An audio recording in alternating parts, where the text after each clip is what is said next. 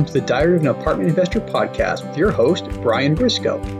In this podcast, we bring some of the top professionals in the apartment investing field to discuss various aspects of the apartment investing journey with the sole purpose of educating listeners to make wise investment decisions.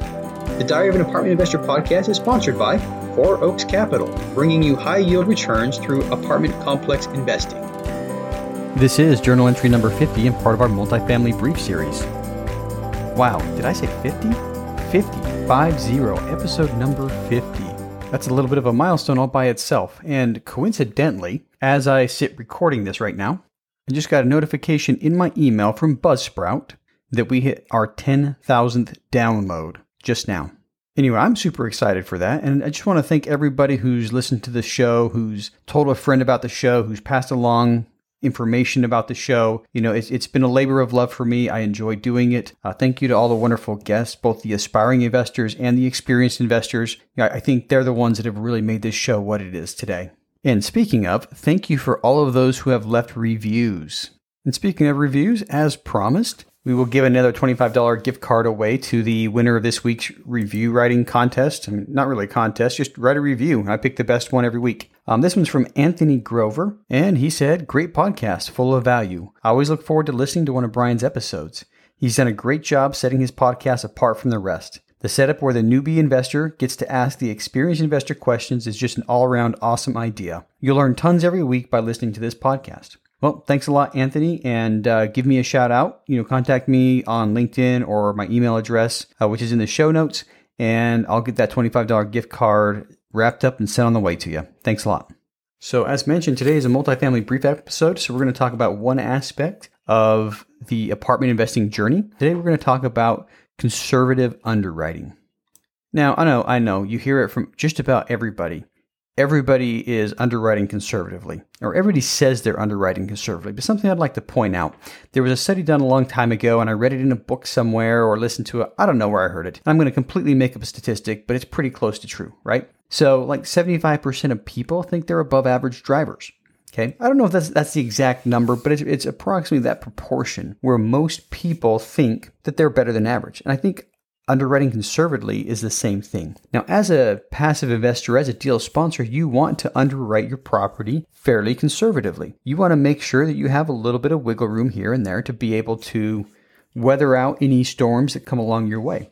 And personally, I like the philosophy of under promising and over delivering in the end. I mean, if if your deal works, let's say you underwrite the deal and it's at an 18%, you know, IRR or something like that. Um, I'd rather advertise a 15% IRR and hit the 18% IRR than the other way around. So let's talk about a couple of things that deal sponsors should be doing to underwrite the property conservatively. So the first thing I want to talk about is the vacancy rate. You know, what vacancy rate are you using for a property? And this is something that can easily be over or underestimated and will drastically affect your overall numbers.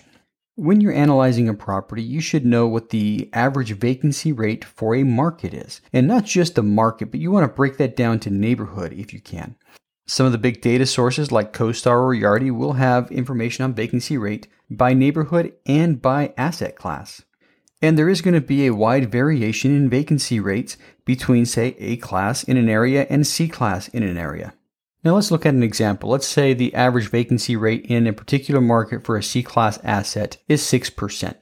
Do you just underwrite 6% into your deal? Well, if you want to underwrite it conservatively, you probably should factor in a slight little fudge factor there for a little extra vacancy. Maybe you factor in a 7.5% vacancy rate. But what's more, if you're doing a value add project, you need to make sure that you're factoring in the extra vacancies that are going to take place because you're taking units down to renovate them. Let's just look at some numbers. You know, for a medium reposition, let's say it takes three weeks to fully renovate one of the units and get it back rented. That three week period for that one unit, three weeks out of 52 months, is roughly 6% vacancy. So just by renovating that one unit, you have a 6% vacancy rate on that one individual unit. Now, let's say your, your renovation plan includes renovating 100% of those units, and you're going to do 40% the first year. Well, you pull out your handy dandy calculator and you realize that you're going to have to add 2.5 to 3% extra vacancy just to account for what you are rehabbing because you are not going to be collecting rents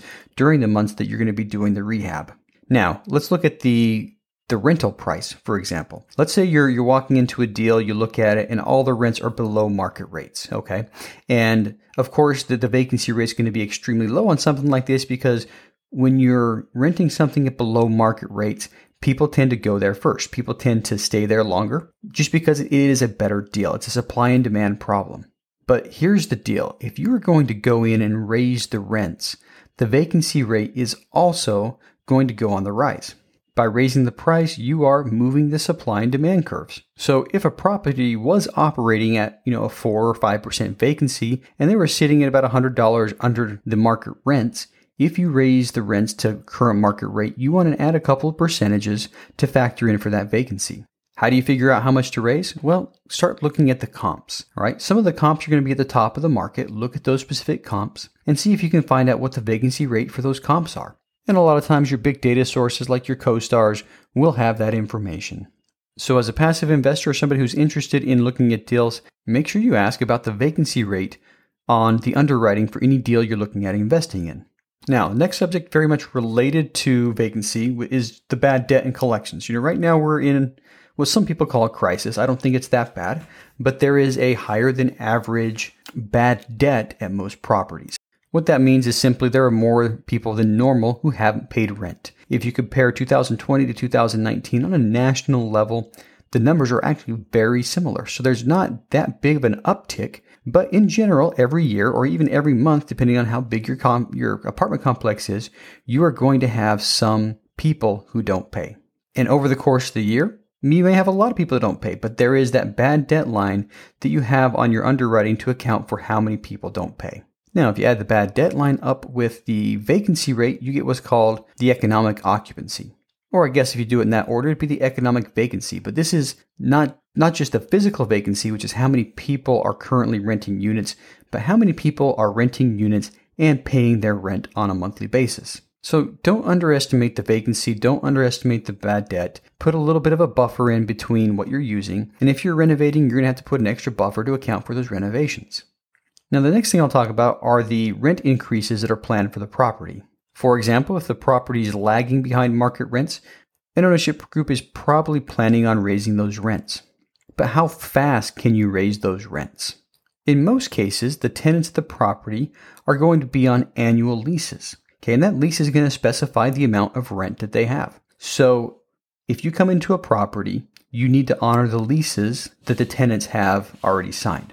Now, what that means for raising rents is you're not going to be able to raise rents immediately to bring things back up to market level unless in the odd chance that you have 100% of the tenants that are on month to month leases.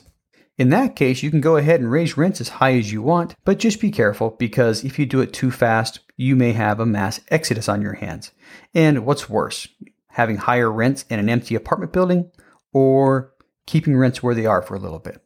Now, if there's a significant gap between the current rents at a property and the market rents, you may want to incrementally raise the rate so you don't have that mass exodus. But bottom line on raising rents, you're not going to be able to do it all at once. So when we're underwriting, we look at phasing the, the rent increases in over a couple year period, not all in year one, because you're not going to be able to do it. Now, the same thing holds true for properties that you're renovating. If you come in and renovate a property, we already talked about the vacancy it's going to cause. But if you're going to renovate 40% of the units year one and 40% of the units year two and 20% of the units year three, that's a two and a half year renovation period. Now, if you start immediately and you keep on rolling through, you should be able to harvest 20% of those rent increases in year one, 40% of the rent increases in year two, and 40% of those rent increases in year three. Trust me on those numbers. I've got two degrees in math. Moral of the story on this one is the same as what we talked about for bringing things up to market rents. Don't plan all of your rent increases in year one. It's not going to happen. Now, the third thing associated with rent increases is what is your annual rent escalator? What does that mean? Well, every year rents typically go up. In some areas, the, the rent increase year over year is higher. In some areas, it's lower. But be wary about planning too high of a rent increase year over year in your underwriting. Now, there are some areas that have sustained high year, year over year rent growth, and typically those are the areas that are trading at a much lower cap rate. But on average, rent increases year over year are going to be somewhere between 2 and 3%. Why do I pick that number? Well, 2% is the target federal rate for inflation. So if money is being devalued every year at a rate of about 2%, then correspondingly rents should go up at approximately the same rate of 2%. Of course, there's other factors to weigh in there. You know, supply and demand imbalances can also create larger percentages there, but on average, nationwide, the expected rent growth for this year was forecasted to be somewhere between 2 and 3%. And if somebody is using a higher rent escalator than, than a 2 to 3%, ask the question. Make sure the market is going to sustain it. Now, I'm not saying all markets are only going to have 2%. I'm just saying that that's a safe conservative number to use in any market. And once again, markets with very high population growth typically have correspondingly very high rent growths. Now, the next thing I want to talk about is what is your exit cap rate? And you know, if you're not familiar with cap rate, we, we got a couple episodes dedicated to that. But the cap rate is how we determine value based on a, a, an income stream. So basically, the higher the cap rate, the lower the property is going to be valued. The lower the cap rate, the higher the property is going to be valued. Cap rates are at historic lows right now. Can we expect them to stay low? I don't know, is the question. I don't think anybody knows. If I had a crystal ball, well, if I had a crystal ball, I'd be fabulously wealthy already. But I don't have a crystal ball, and neither does anybody else. But what cap rate somebody uses at the exit is important. If somebody is relying on further cap rate compression, aka the cap rate going down, to be able to make money on a deal, you know, that is not guaranteed. It's it's a very risky play. Is it possible? Yes, it is possible. It is possible the cap rates continue to go down. But the more conservative way to underwrite, and oh, by the way, the way your banks are going to underwrite the loan amount is with a cap rate that goes up over the years. So if the current market cap rate is say 6% and you're going to hold the property for roughly 5 years, you may want to look at an underwriting the property at a 6.5% exit cap or maybe even a little more conservatively at a 7 exit cap. Now, this episode is already longer than I had planned, so I'm just going to talk about one more thing as far as how to be conservative with your underwriting, and that's the refinance. Rates right now are at historic lows, and same thing I'm going to say with cap rates, I'm going to say about interest rates. Can we expect interest rates to stay at the rock bottom levels they are right now? I don't know. Once again, no crystal ball. But if you're underwriting a deal or you're looking to invest in a deal that hinges on a successful refinance, you just want to make sure you know what what assumptions they're making on that refinance. Are they using today's low rates or have they put a little buffer in there?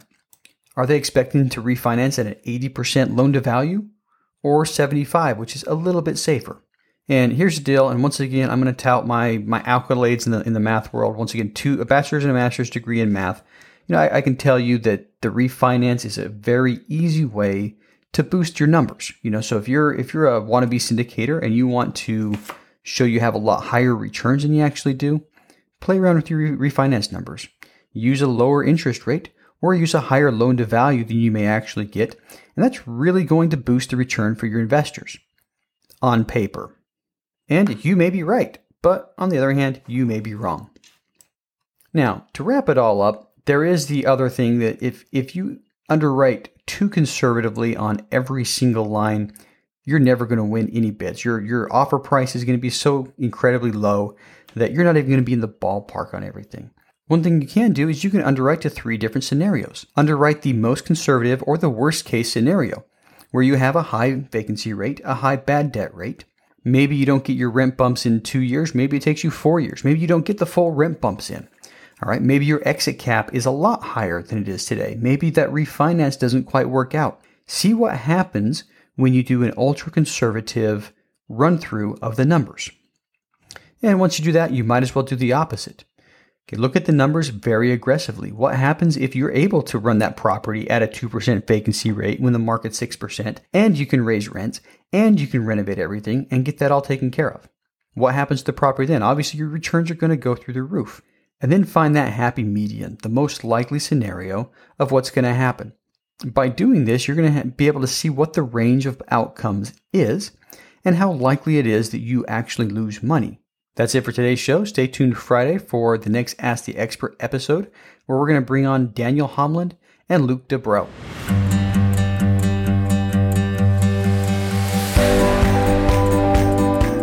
Thank you for listening to the Diary of an Apartment Investor podcast today, brought to you by Four Oaks Capital.